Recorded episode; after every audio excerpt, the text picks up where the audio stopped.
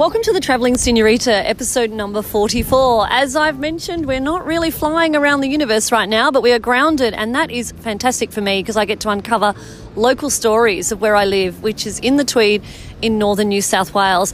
And I have found, I believe, probably one of the most authentic storytellers and the source of uh, Currie Country, where we are sitting today. Pay homage and respect to Currie Country and the Bundjalung Nation, where we're sitting in Fingal today. Please introduce, please introduce, I'll introduce, please welcome my guest, Arabella Douglas.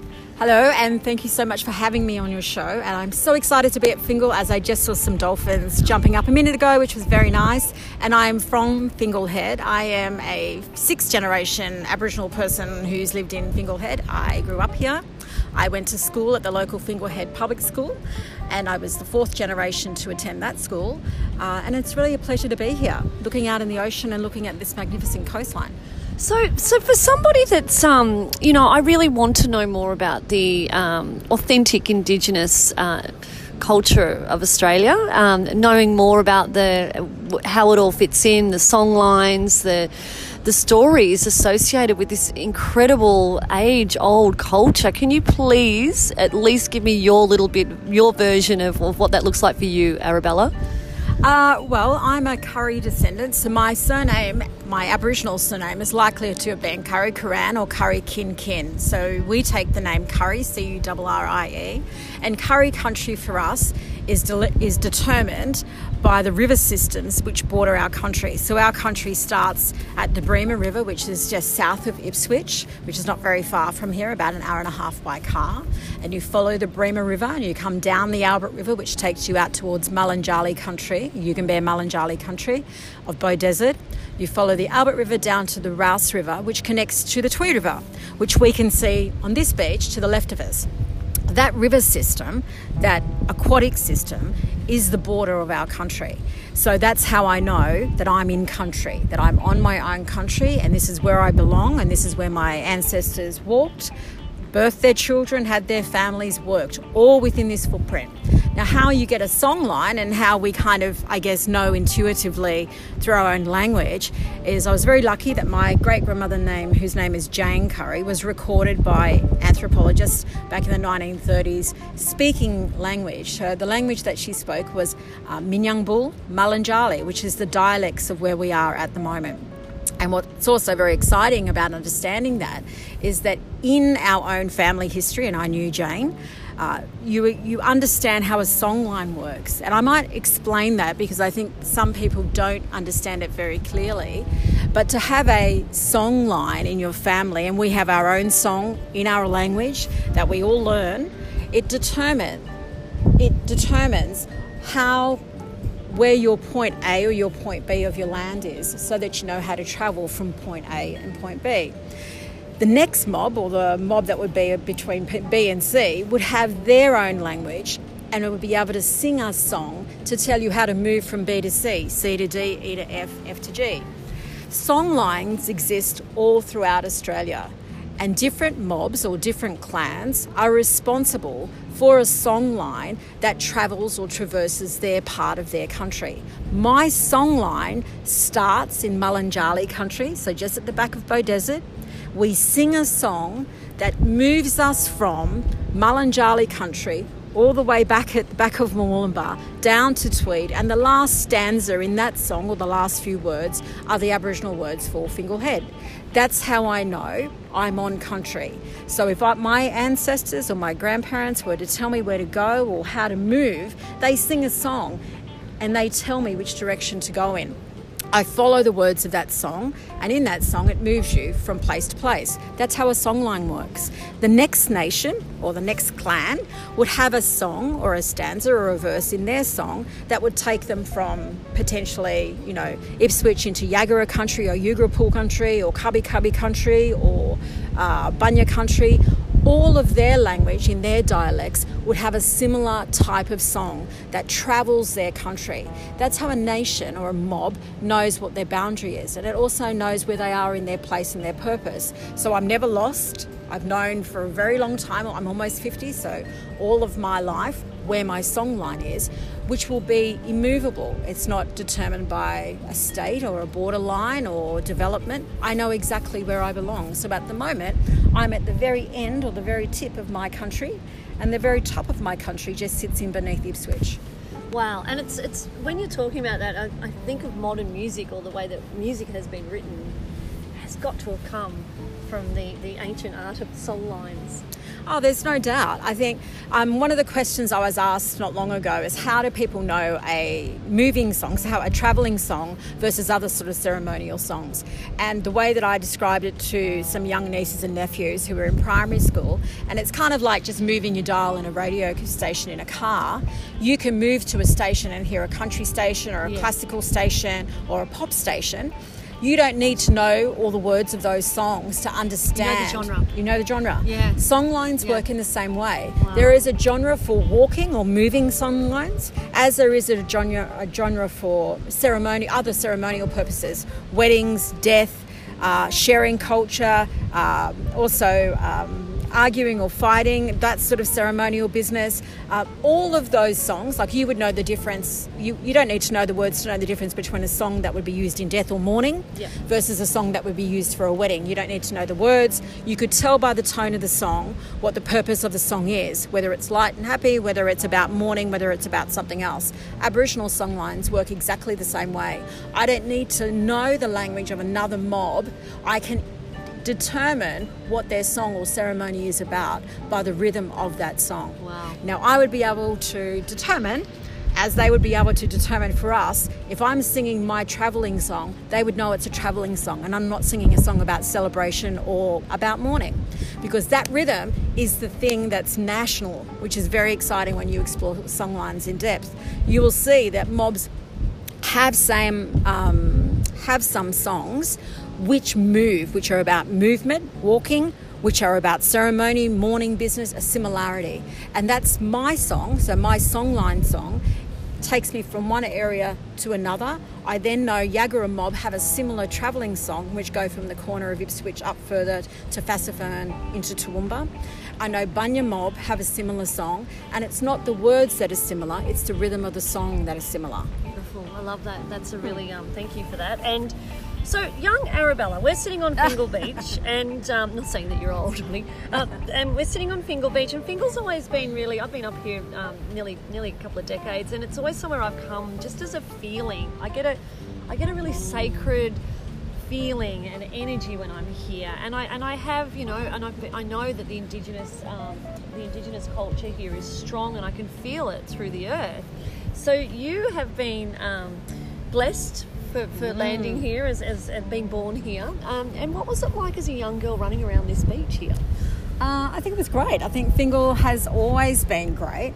I mean, where we're sitting at the moment, there's a lot of unknown Aboriginal connection and history to Fingal. There are warrior caves in the headland, which um, were disturbed when mining took place in the 50s and then they were um, reburied. So, my uncle Athel Compton takes people on tours to the headlands to talk about that story. That's a male story. But that's a significant cultural site that exists in the Tweed Coast that people don't know about. There's not enough information about knowing about. So, unfortunately, Fingal was mined, um, like other parts of the Tweed Coast, but the hills were so large, my mother would say when she was a kid, you know, that she would like come down on a piece of um, iron, you know, or a piece of cardboard down large hills. So you're talking about large valleys and hills that have just been levelled here at Fingal. Mm. It also has amazing traditional birthing areas here at Fingal. It has freshwater births, which a lot of people don't know about. There are freshwater soaks all along these headlands. So um, which is good in times like now where you're concerned about water and concerned about food security. I have none of that fear. Yeah. I know where fresh water is in Fingal. Yep. I'm sure a lot of people in the Tweed don't know where they can get fresh water out of the ground. So they're the kind of the benefits of understanding how Fingal operates. Yes. The freshwater stream from Fingal, which goes across to Ukerebagh Island, which is at South Tweed, both of those areas are significant birthing areas. And the reason they are significant birthing areas is because underneath you have fresh water. So women would birth in those areas. And um, so Fingal's very spiritual. Um, it's a healing place for women without doubt. Um, and it's a significant uh, site, I think, historically. And it's a shame that people don't know more about that to really understand that they have um, incredible stories here. It's interesting, so. though, that I mentioned um, because you have the history and the culture, and, and I'm in awe of that. But um, it's interesting how I, I, pick up on that feeling. I, I, I, definitely am connected to Earth in the sense of if I know something's not vibing for me, I won't kind of go there. But if I go, you know, if I go to it, we were talking about this um, off air when, when the, the trees and the ocean, they actually give you so much if you're anxious or mm. you feel that. You know, Fingal's always had that really calm um, feeling for me as a woman. Um, and I like to come here on my own. I like to be here um, and seek solace is probably the word I'm looking for. Mm. So you, you mentioned a story to me uh, before uh, about the coloured sands and the Commonwealth Games when you were, when you were younger. I love this. Oh well, you know, I don't know. There'll be some people in the Tweed that would remember this, but some people might not. But the headland used to be full of uh, multicoloured sands. So one of the tourist treats for a lot of the caravan parks in the Tweed Coast used to be bottles filled with coloured, multiple coloured sands. Yeah. And as a kid, you were constantly filling up bottles and taking them home. And a lot of people at Fingal Head Public School did it. In 1982 or 83, when the Commonwealth Games were here, I don't know the year, I forget, but it was early 80s. Um, someone happened, one of the kids happened to notice there was the Canadian swim team down here at Fingal on the beach, um, probably having a day off. And so, kids, as you do, the teacher from Fingal School, because Fingal School only had two classrooms, but the classes went from like kindy to and it's year literally six. a hop, skip, and jump yeah, right here. It's yeah. right here, like yeah. it's you know 200 meters from where we are. Yeah. So of course, the teacher at the time was like, you know, there are well, we thought they were famous because they were simply Olympian swimmers, you know. Um, so you know, come you know, come down to the beach to meet them. And so uh, myself and two of my cousins were in the front page of the paper, I think at the time in 1982 or 83, whatever year it was, um, with the Olympic swim team. And the thing, of course, that we thought to give them as a gift was, of course, just the coloured sand bottles. It. They would have loved they're, that. They're probably thinking, what are these black kids giving us coloured sands for? What is this about? Yeah, um, yeah. But every time I come here, I think how different the headland looks because it actually was quite large the coloured sands were all on this edge. Um, of course, when you're a kid, everything looks larger, but I wonder where all the coloured sands went because they're clearly just been, you know, um, it's now in the ground somewhere else. But um, it was it was a highlight. Of, search of those coloured sands. so it was. I mean, I spent a lot of time out here. We would camp out here, like just behind our houses. I lived in Letitia Road, mm. so we would, you know, summertime was putting a tent out and coming out and swimming and getting fish. And uh, Fingal seemed a very long way from Tweed Heads um, in those years. It's 12 kilometres physically, yeah. but it seemed a great distance, you know. Um, so a lot of my childhood was, you know, here, Cabarita, uh, Wooyung, all of this side, not necessarily the Gold Coast. I don't ever remember really going to Gold Coast beaches very much when I was young, other than the occasional family event, which was done at Burleigh Hall, which had a Bora ring next to it um, when I was a kid, you know. So, and I think the Bora ring's still there, but a lot of people would have their weddings and engagements at that hall. Uh, but I spent most of my time in the Tweed Coast, Cudgen Creek, you know, Kingscliff, Fingal, uh, and these areas. So it was exciting for me. As I loved they say, it. it's God's country. Not sure who coined that. Yeah. Um, moving forward now, so when you leave school and you decide to, because uh, having spent a fair bit of time with you in, in this weekend, which I've really, really enjoyed, Mm-hmm. you definitely you've got an academic brain. It's just natural for you to, to sort of seek out knowledge. So where did you decide to? What did you decide to do in your twenties? Where did you go to uni? What did you do?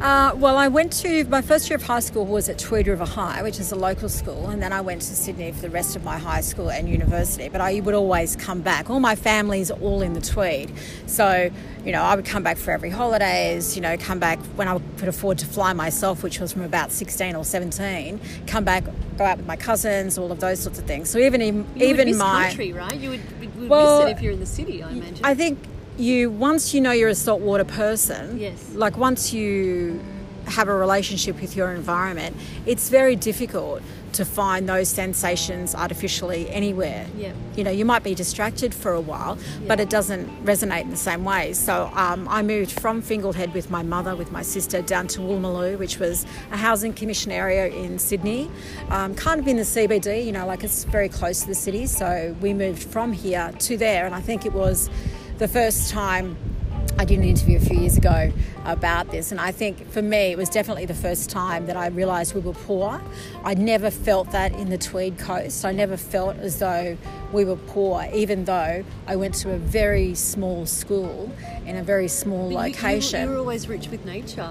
Like, what is poor? I just You yeah, I just didn't yeah, I just I think that was the first time. I mean, Woolloomooloo is like in the eastern suburbs of Sydney, Mm. so you're around other indicators of have and have not. Mm. And I remember being quite because I was 12, I was 13, I think, when we moved down there. So first year after year seven, so whatever age you are there, um, I jumped a class when I was at school.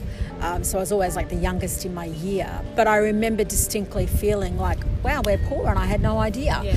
Um, and I think regional communities are quite lovely in that regard because class systems aren't always as obvious. Yeah, I agree. Um, yeah. And I think if you're a regional kid, and Tweed Coast is still considered regional in a lot of ways, even though we're 10 minutes from an international airport. That's right. Um, I think that there's a luxury in that because um, class divide is not as obvious. Um, you do get the luxury. I mean, you know, I would take sandwiches to school which were like, you know, prawn sandwiches and crab sandwiches. I think about that now and it's kind of crazy, but that didn't seem like a loss or um, uh, a poor way of eating when I was even young. But the truth is, all my friends were taking bought food to school, and I we had a household that you know, and we still do that now, called food exchange between our own family. So if my husband caught some fish yesterday, you saw some of that. Yeah. You know, he's given that to some aunts this morning. Gorgeous. That is very common, and that's very much the way I grew up in Fingal. People would be working on the farms or through Cudgen all those areas. Picking, people would come home and pick. I went out picking beans when I was a kid with my aunts and uncles, you know, like the kids on school holidays. So we would go out working with people. We'd probably do one bucket to their 15,000 buckets. Like Yeah, they were so quick yeah. as adults. Yeah. But it was fun. So I grew up on the Cudgen farmland as well and go out and picking beans and um, other things out there, but mostly bean, bean picking.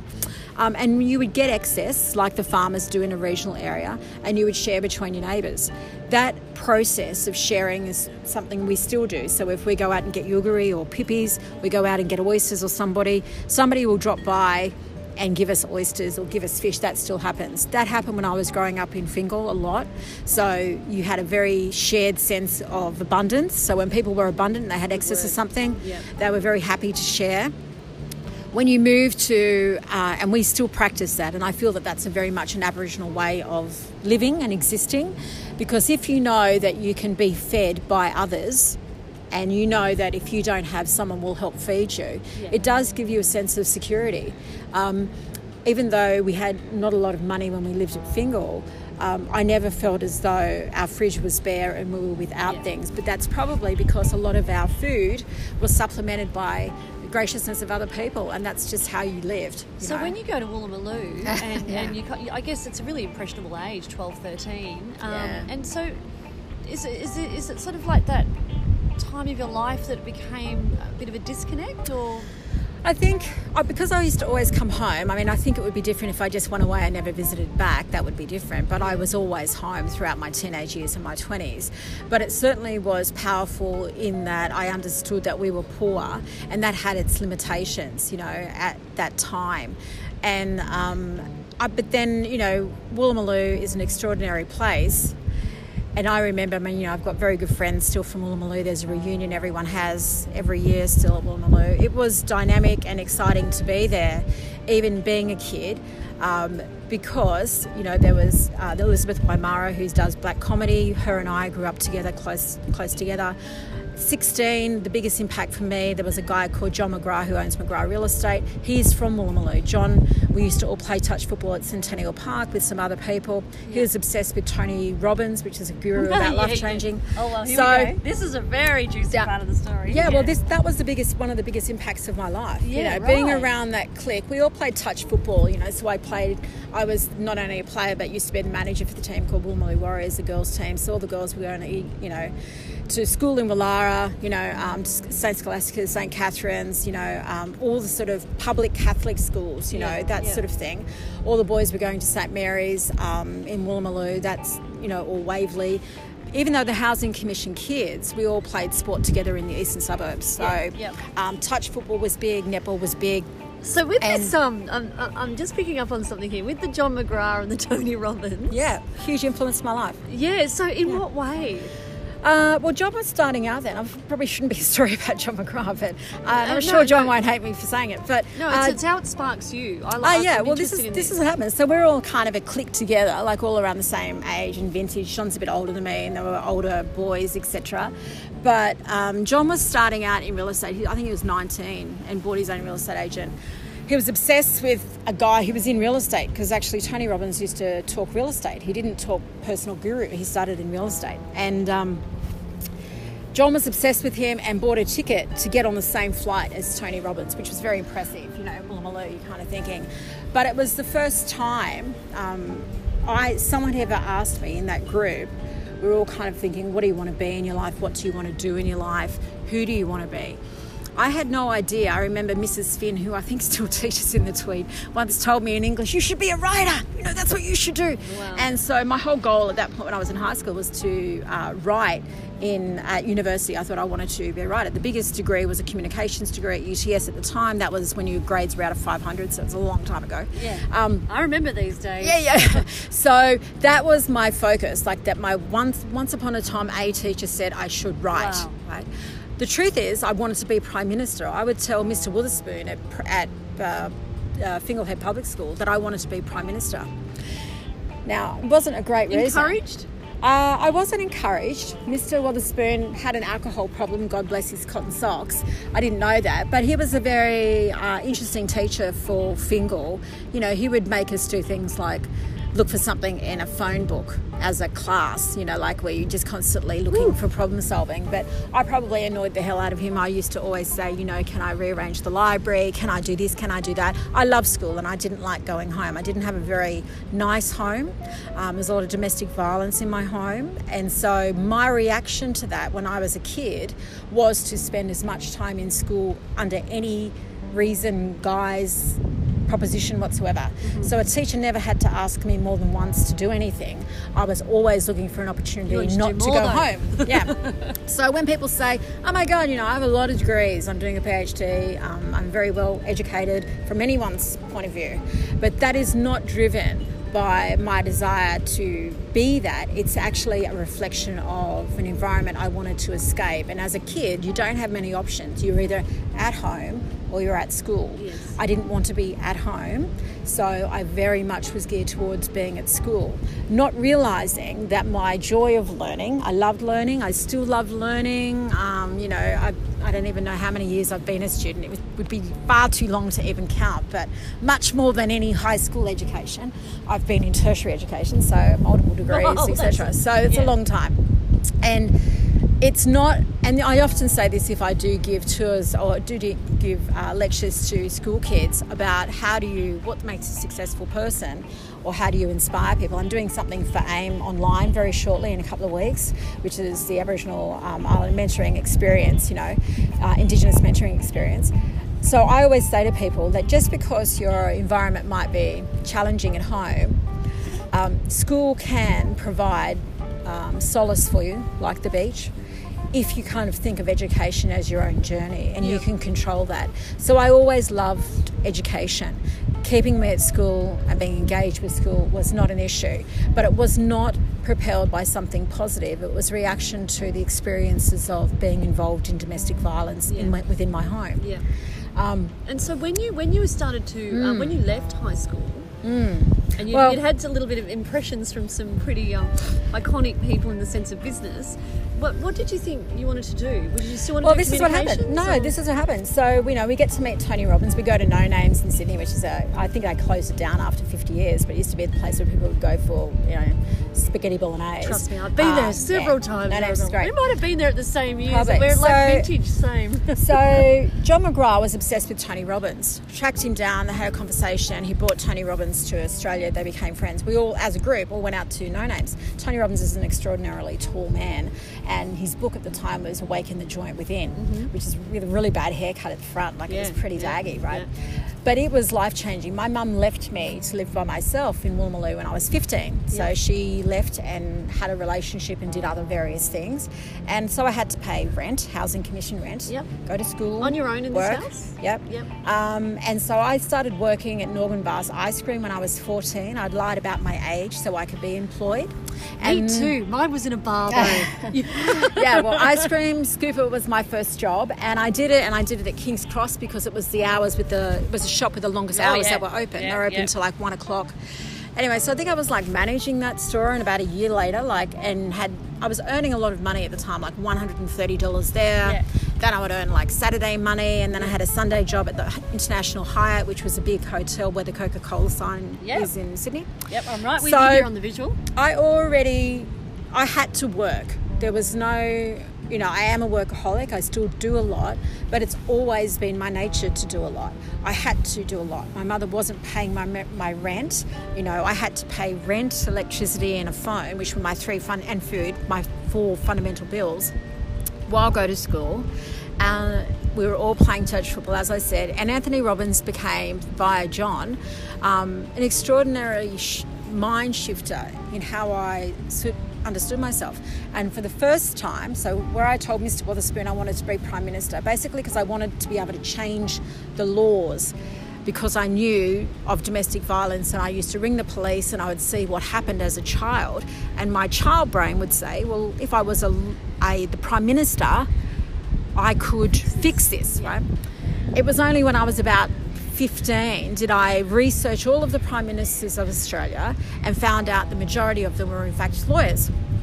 So I Ah. thought, oh well, that's very interesting. You know, like I didn't know that, and so it was through the when I was about sixteen that I thought, no, I actually want to be a lawyer. That's what I want to do. And I had never said that publicly or openly because we didn't know any lawyers when I was growing up. There used to be a guy who was an absolute crook in the Tweed who's got a stool of practice here that fraudulently sold my grandmother's property and would manipulate black people and all of that. Still in the Tweed, still as a practice, a long time lawyer. That was probably the only lawyer that a lot of people knew, you know, in the area that you might use for conveyancing a property, potentially you might use for a will. That was it. So we, I didn't know any professional people. We didn't have doctors and lawyers in the family or other types of professions. We never spoke about university when I was growing up. In fact, no one ever spoke about university in Fingal Public School at all, because, to become a teacher, you went to an equivalent of TAFE. You just were college. You went to a college. You didn't have to attend university back in those days to even be a teacher even in Tweed River High School, and now I've just had my stepdaughter graduate. She's now in her first year of university. So I can say they haven't really improved either at Tweed River, encouraging all their kids to go to university. So it was not a common discussion. Is it something you would have discussed with um, John McGrath and? Oh, um, for sure. We all did. We all, we is what I'm all, we did, and that's what happened. So Tony's whole book was about, you know, Awaken the Giant Within. If you've never read it, you should read it. No, I haven't. You're taking me right you know, there. I went to see him last. I went to see, uh, yeah, I went to see Tony Robbins again in I New York last haircut. year. Yeah, yeah. It used to be on late night infomercials. It wasn't glamorous, right? but for a kid But who it does awakens it, the giant within. it does. So we all kind of did these really bold, what do you want to be, what do you want to do type thing. You know, John was, I want to conquer the world in real estate. And he actually effectively went on to do that. John McGrath is a very successful Yes. real estate mogul, does amazing things, amazing guy. Another very good friend of ours uh, who was in that group, you know, um, whose name is Steve Dack. Him and I both chose law. And unfortunately, Steve he did work for Chris Murphy, and you know, unfortunately, he took his own life, and there were various things. But we were both excited by each other because we thought he lived two doors up from me in Woolloomooloo. His other brother is a guy called James Dack, whose wife owns all of um, Hungry Jacks in Australia, very wealthy people, and he worked with John for a number of years, etc. So James was the coach of Woolloomooloo Warriors, the girls team. I was the manager and a player. You Wow. know, we're all interconnected. But being involved in, they were like 18, 19, and they're I'm go-getters. 16. They're, they're wanting to. They weren't go getters, they were visionaries, at Right, least okay. able to be visionary or hardworking. Yes, Right? yeah. And then along comes somebody who kind of goes, well, Who are you about and what are you about? Right? What do you want to do? And you can choose anything. And it's even if you ask a person now, who are you and who do you want to be? Most people aren't comfortable saying out loud what their true ambition may be. And so it was the first time and I was self-parenting by that by that age, right? So it was the first time someone was asking me, "What do you want to be and what do you want to do?" My motivation then was for justice. I was obsessed with criminal law, uh, domestic violence, violence issues. I was trying to remedy things in my own experience. That was my desire. So started um, getting. I got into a communications degree, which was very hard to get into. I was there for a year, feeling very dissatisfied.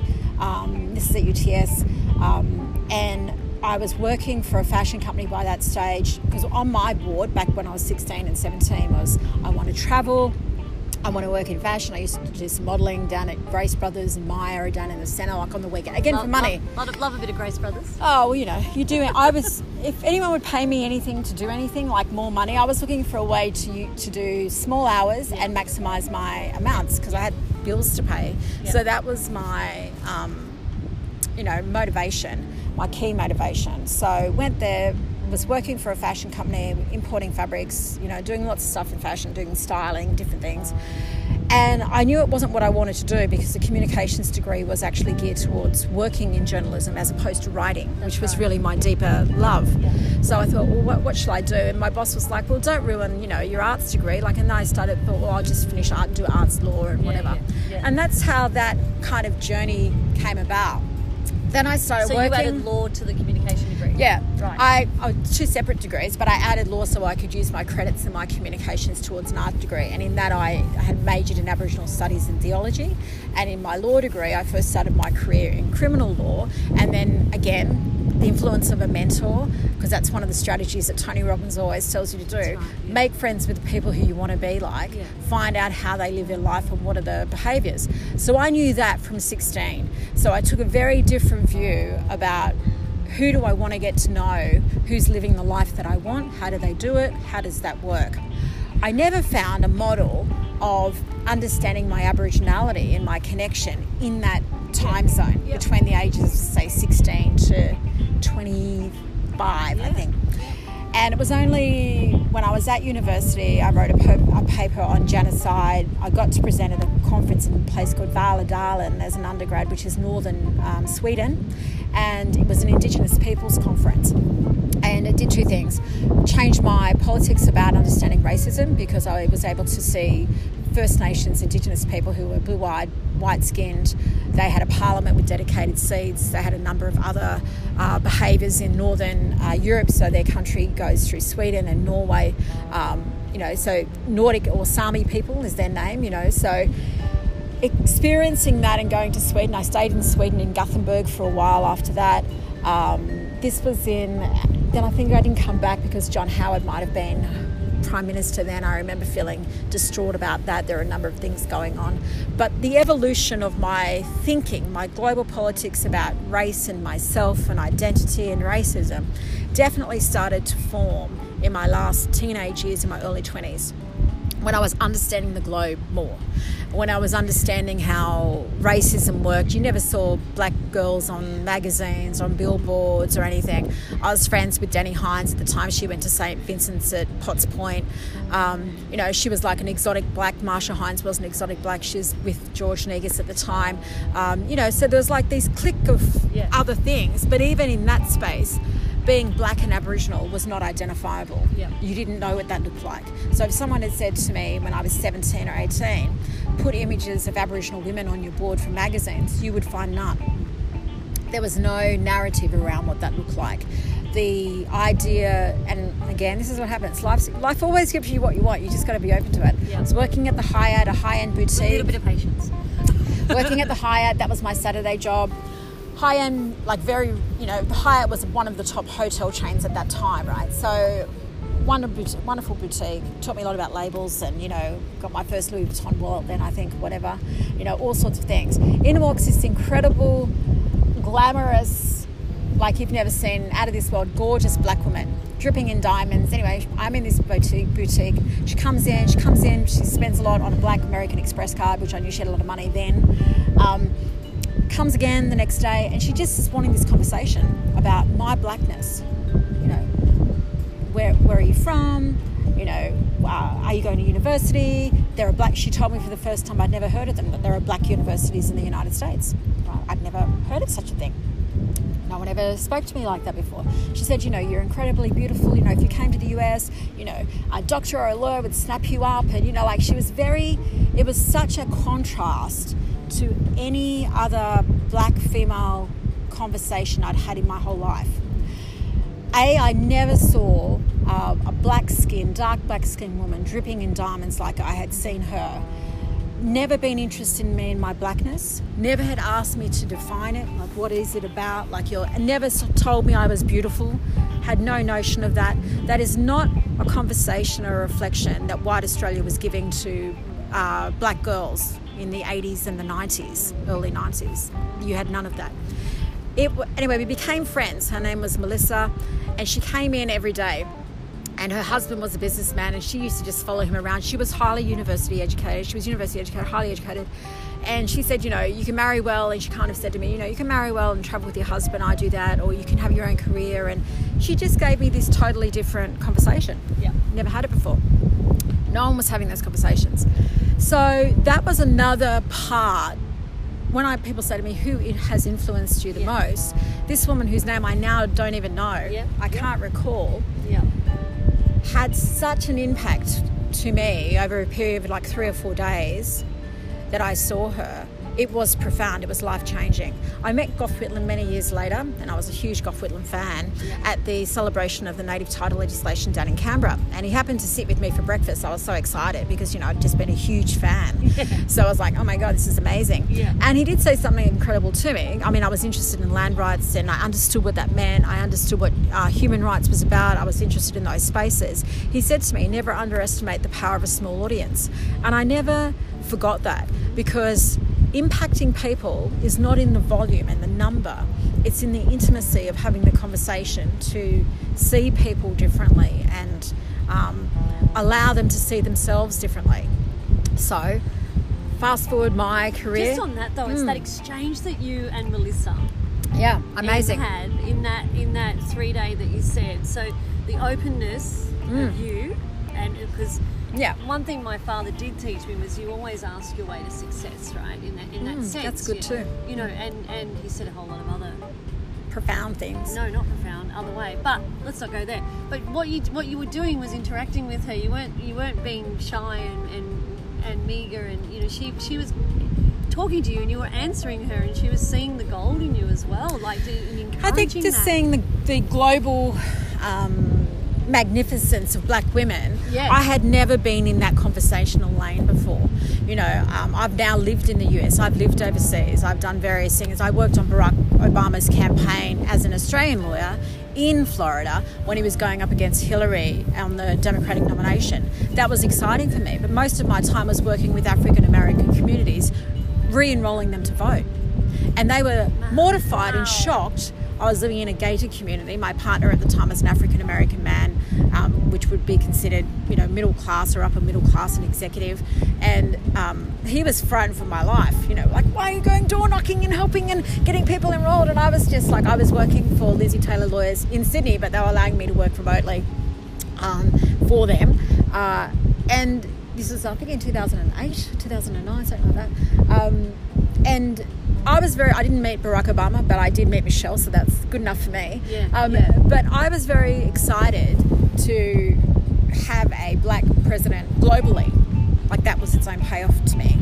What was shocking to me is every African American household that I would go to, how fearful they were to get behind a black president and for him to be elected. And that taught me a lot about my own politics as well, how that works. They didn't know black people even existed in Australia. Is, is Australia a black country? Like there was a lot of that going on. So that globalization of my thinking definitely came from being at university, going over to Europe, meeting white skinned Indigenous people, understanding Indigenous people as a global context of four or five hundred, or actually now five to six hundred million people, understanding blackness, how, it, how it's globalized, seeing that. Um, of course, then I, you know, rethought what had happened with um, the civil rights movement. Charles Perkins taking the boat, the bus out to Moree, um, uh, the head of the Supreme Courts in New South Wales was a, was a university student who worked with Charles at the time.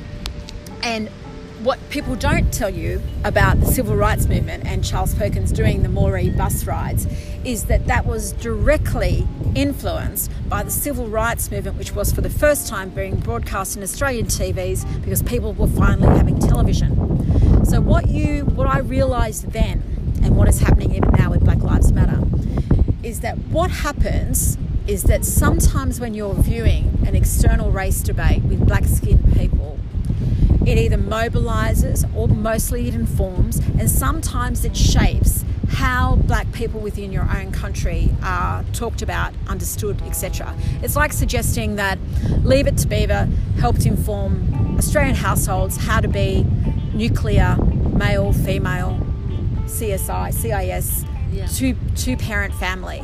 That TV show in of itself helps inform how people may behave. In the same way, the civil rights movement informed and inspired a mobilising of a bus movement out to Moree to challenge racism in Australia. There is a relationship.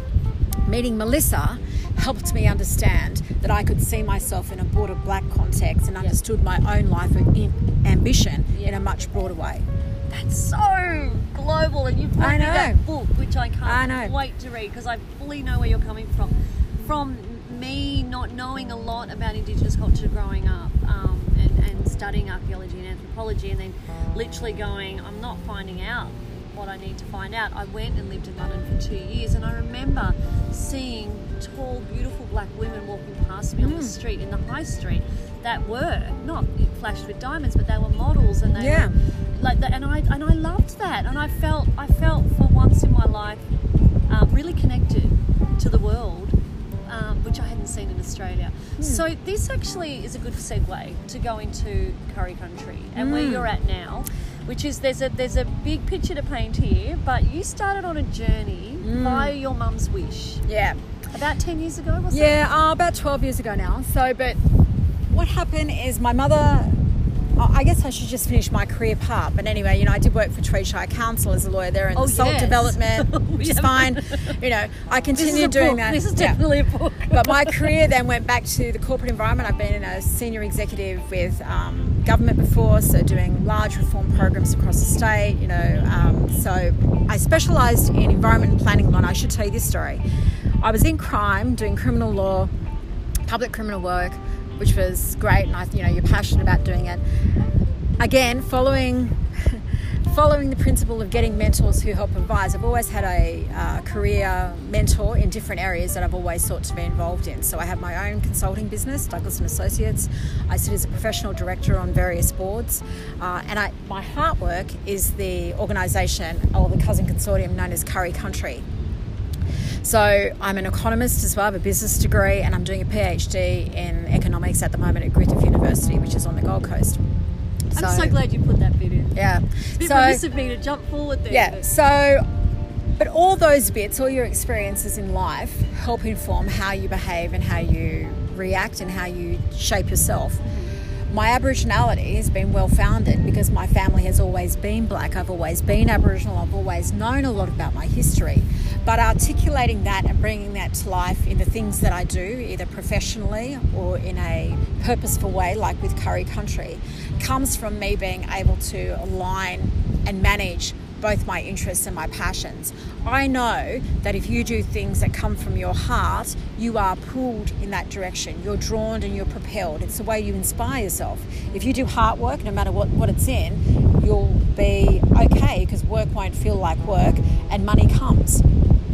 I had a very good mentor who said do uh, environmental uh, you know, do environmental law as a specialty because it sits in the Supreme Court jurisdiction in New South Wales, which means you get dedicated judges. They're very technical, um, which means they only look at this type of legislation. Environment and planning is the only part of the legislation they need to be concerned with, and they become specialists in that. For example, in Queensland, judges who sit in the environmental court also sit on matters of civil matters or criminal matters, so they're not dedicated judges in the Queensland system. So my advisor at the time, my legal mentor was like, specialise in that. A, there are not enough women in it. There are no Aboriginal women in it. It's technical. Your brain works very well in that. Do that. So that's why I became an environment planning lawyer. I did that. I love that. I work for councils. I work for developers. But in that mix of environmental law is an area known as social sustainability, which sort of sits with environmental sustainability. And social sustainability is about finding social value as you both develop and move, but also having social value in what a tree might be worth, or what a park might be worth, or what a beach might be worth. And you bring that reality through an economic conversion into the value of the opportunity. So that's when you get to talk about things like what is the value of the Great Barrier Reef? What is the value of fresh air? So that for me brought together my Aboriginal theology, yep. my Aboriginal spiritual beliefs into a, into a place that I can feel genuinely compelled to work in because it's completely aligned with my value system. So one might say, oh, is that the same as being an environmental lawyer? No, it's not, because social value is larger than the environment. It's a social interplay and reaction of both culture and people.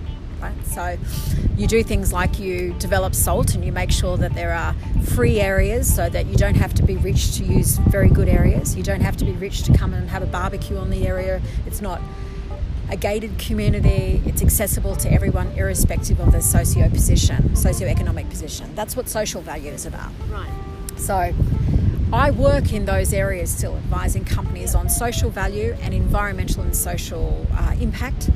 I still do that. So, my own businesses, I do that. But I am a legal strategist or a business strategist, so I problem solve. And normally, environmental, social, or one of those elements is a miss yeah. in that and I specialise in governance around that. So the decision makers and the boards. It's a really holistic approach. It is. It's good. So, and what's exciting for me is that all the work that I do do um, comes from my heart. I'm genuinely interested in solving it because I get to use a range of ways in which to look through a different lens and solve the problem. Yeah.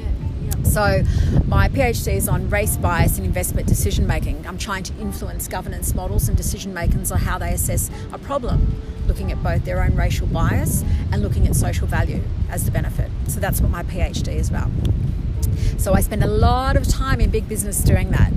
When my mother passed away, this is how Currie Country came about. When my mother passed away, she um, asked me, would I organise the family, the Currie family?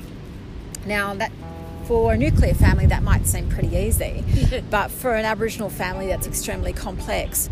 And she knew that I did large scale project work. Um, I worked for Lendlease, so I started Barangaroo there as social sustainability manager and reordered that whole site. I still do have them as a global client, so I still do work for them in their different businesses.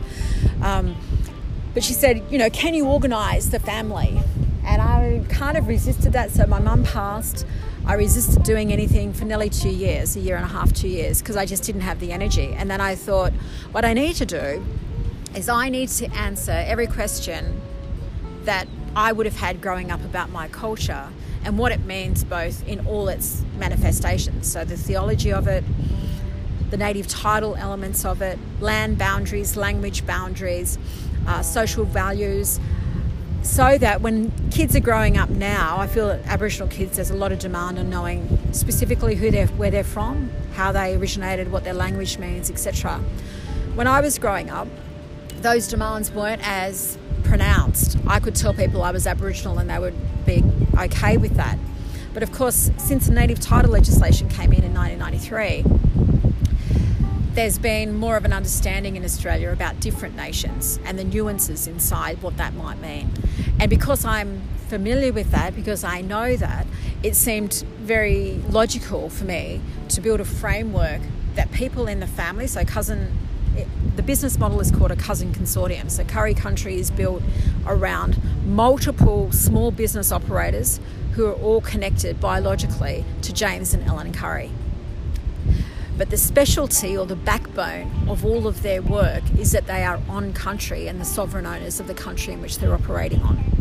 And that looks like native food, cultural burning, environmental businesses, uh, advising businesses on cultural awareness or cultural education. It's a range of things.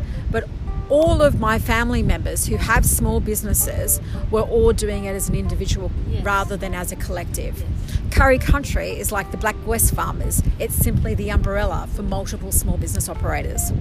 And it all comes from the ground where we're sitting on at the moment. And because it's my specialty as a strategist That's what I do naturally. That's what other people pay me to do. It would seem uh, sensible that I should do that for my own family. And that's what I've done. So I've created our own economy, our own formulas and values. And we started this 12 years ago by bringing the family together, order, ordering the family. So there are eight main lines in the Currie family, all has a different colour we get together every year and do a Currie convoy on our own country so that we're constantly educating everybody in our family, which is almost 3,000 people, about their own history in a very particularized, deliberate way. Why do you do that?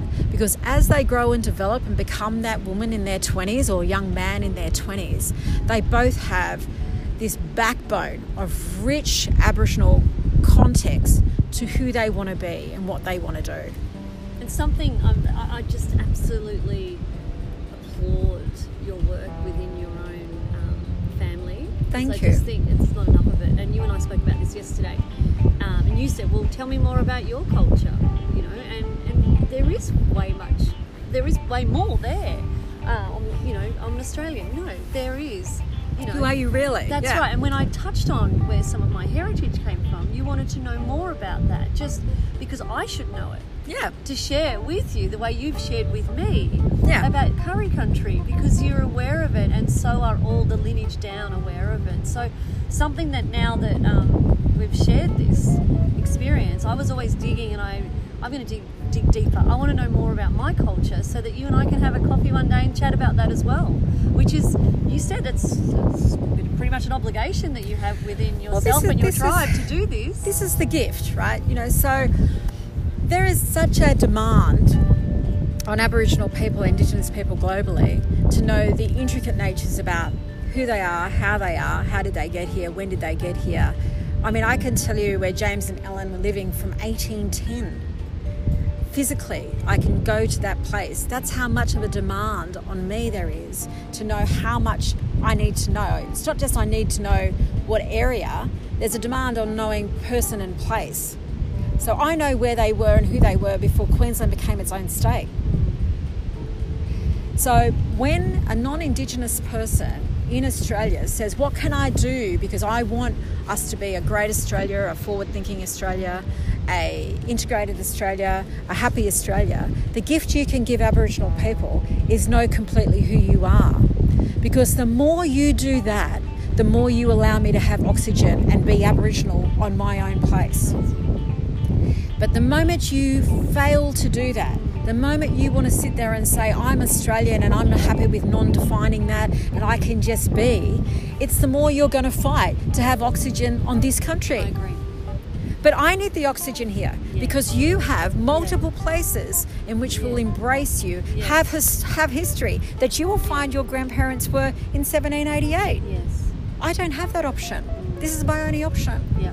So I don't say that Australia is not for sharing. I'm just saying don't take the oxygen from Aboriginal people on this continent. And the way that you gift them that joy is by finding out intimately who you are. And the gift and telling your kids that so that they don't then yeah. go oh no we're all australian yeah. together. Yeah. no i want the i want the kid who comes beside me and goes you know what? I live in australia. I'm loyal to i love it. But my history is here here and here. And we're so excited we found these things out and and you know what your gift is actually just telling me that that was a real gift and now we're telling other people so yeah. tell other people, get it out there. Yeah, I'm right with That's you. That's a gift. You don't need to know more about my culture. I'm happy to do that homework for myself. Yeah. But what you can give to me as a fellow Australia is know exactly, intimately, where you are and who you're from. Thank you for that. So let's go to Indigenous tourism yes. because something that I reckon I have this, I can feel it in my waters that you, I can feel it in my finger waters that you and myself and whoever else is with us um, maybe collaborating on some really cool in um, Indigenous tourism aspects for the Tweed. Something that I've been trying to kind of, uh, it's been marinating over here, but meeting you has just really, for me, um, it's it's given me a full circle of where it can go. So, mm. can you drill down a bit into what you and your your gorgeous husband Sean do uh, with Pippi's, and, and just an example of what you do there. Say with somewhere like Pipit, um, an award-winning All right, restaurant. yeah, okay. Well, I think one of the one of the things that a lot of people in the family were already doing when we uh, devised Currie Country, because there's Currie Country and Currie Foundation. So the Currie Foundation has representatives of all of the lines, and they uh, focus on things like I provide a lot of information and heritage and historical information. We've got anthropologists in the family, archaeologists in the family, engineers in the family, doctors in the family, lawyers in the family. I think we've pretty much got every vocation you can imagine that's a Currie person.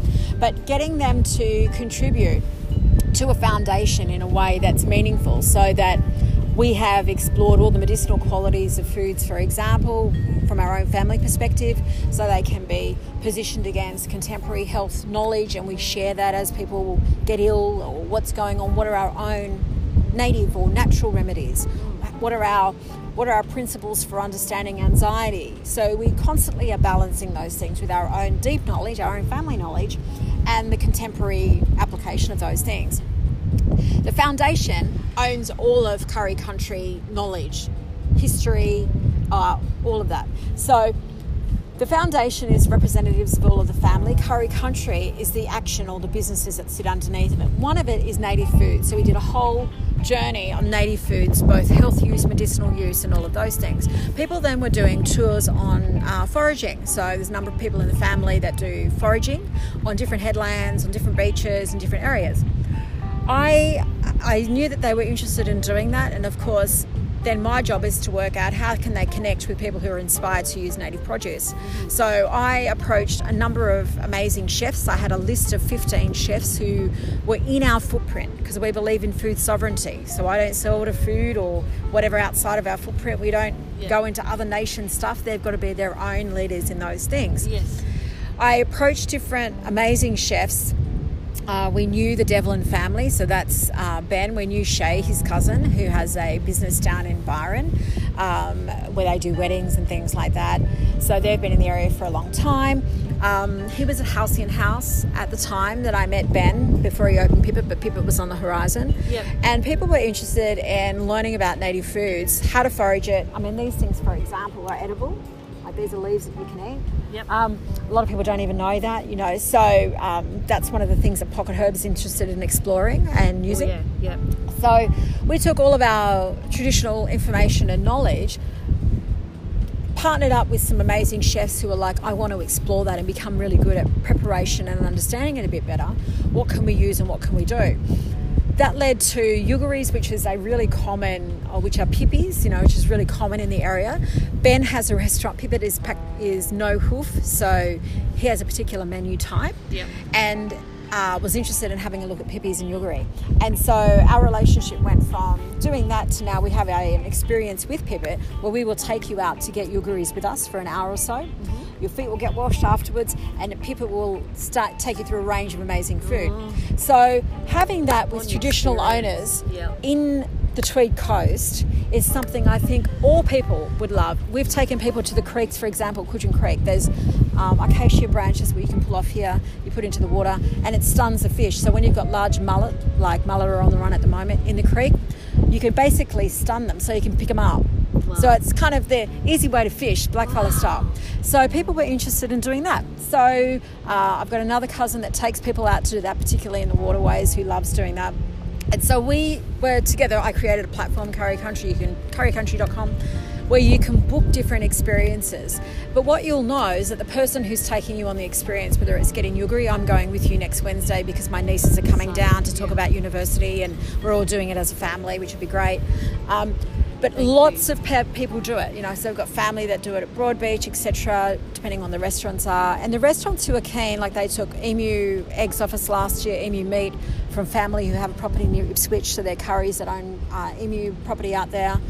Um, so restaurants were the ones that were really open to exploring yeah. uh, Indigenous culture on the plate in yeah. a really localized, uh, glorious, elegant fashion. So Northroom does amazing things with our produce. Pipit does amazing things. Element we're buying Pipit, uh, we're buying Pippies for a while. Uh, Raes have shown interest. Halcyon House Jason from there is one of the clients. So I really went to the personality of the chef. Yeah. Because the chef is the one who drives and creates. Yeah. So I wanted them to know, and we're uh, providing some bread seeds, so some uh, to a restaurant up in Brisbane as well. I wanted them to know if they wanted to explore native ingredients, that we would get those native ingredients and work with them. Then, of course, Pocket Herbs came to us. Yeah. We met with them, and they wanted to start to use and grow natives in a hydroponic environment, which is absolutely aligned with where we want to be. So, Currie Foundation has a contract with Pocket Herbs in which we provide and sell native foods. So, it's called um, Native Foods by Currie Country.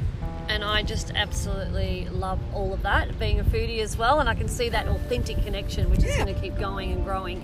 So I would, we're nearly up to an hour, and, Oh, God. and, and I, um, and I, um, I could expire in an hour? No, I will. I could do a series on you. Look out!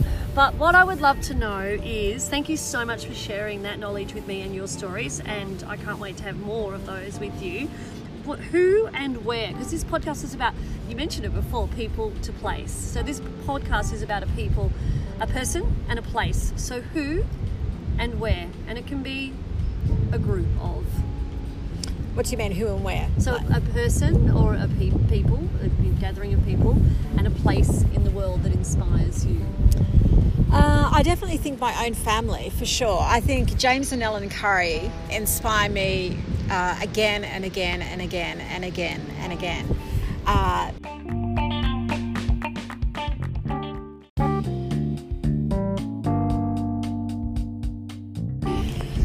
So what a wonderful! Uh, we've we've just we've rounded an hour, and here we are again. We've come back on because I actually really want to know people to place. Arabella Douglas, who and where inspires you in this world?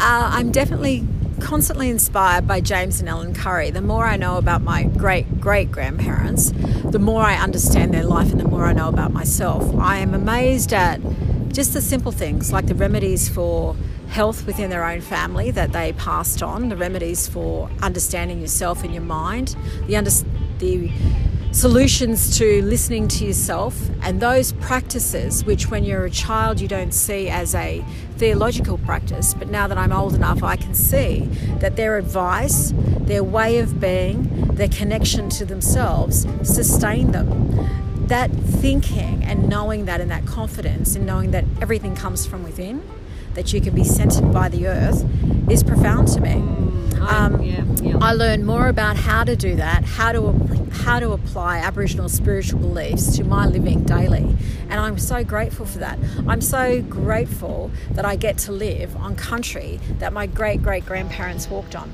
I'm grateful. So the place would have to be your country. It's, it is my country. If you want the best in life, this is the thing about everybody's country. There are people in the back of Brewarrina right now that feel exactly the same way about their country that I do about my country. Because if you are connected to a place, and your body will tell you whether you're connected to a place, I am not. This is not a monopoly here. I'm not the only person that has this experience, but I have this intimate relationship with this country.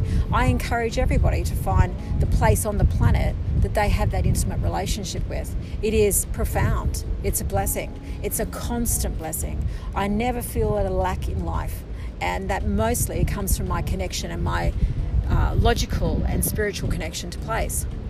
Well, that's um, you. Yeah, I've got goosebumps from that one, and I feel blessed that we've had this conversation. So thank you so much today. I'm, I'm in um, gratitude and in awe of what you um, your story, your story. there we go. Thank you so much. Thank Arabella. you.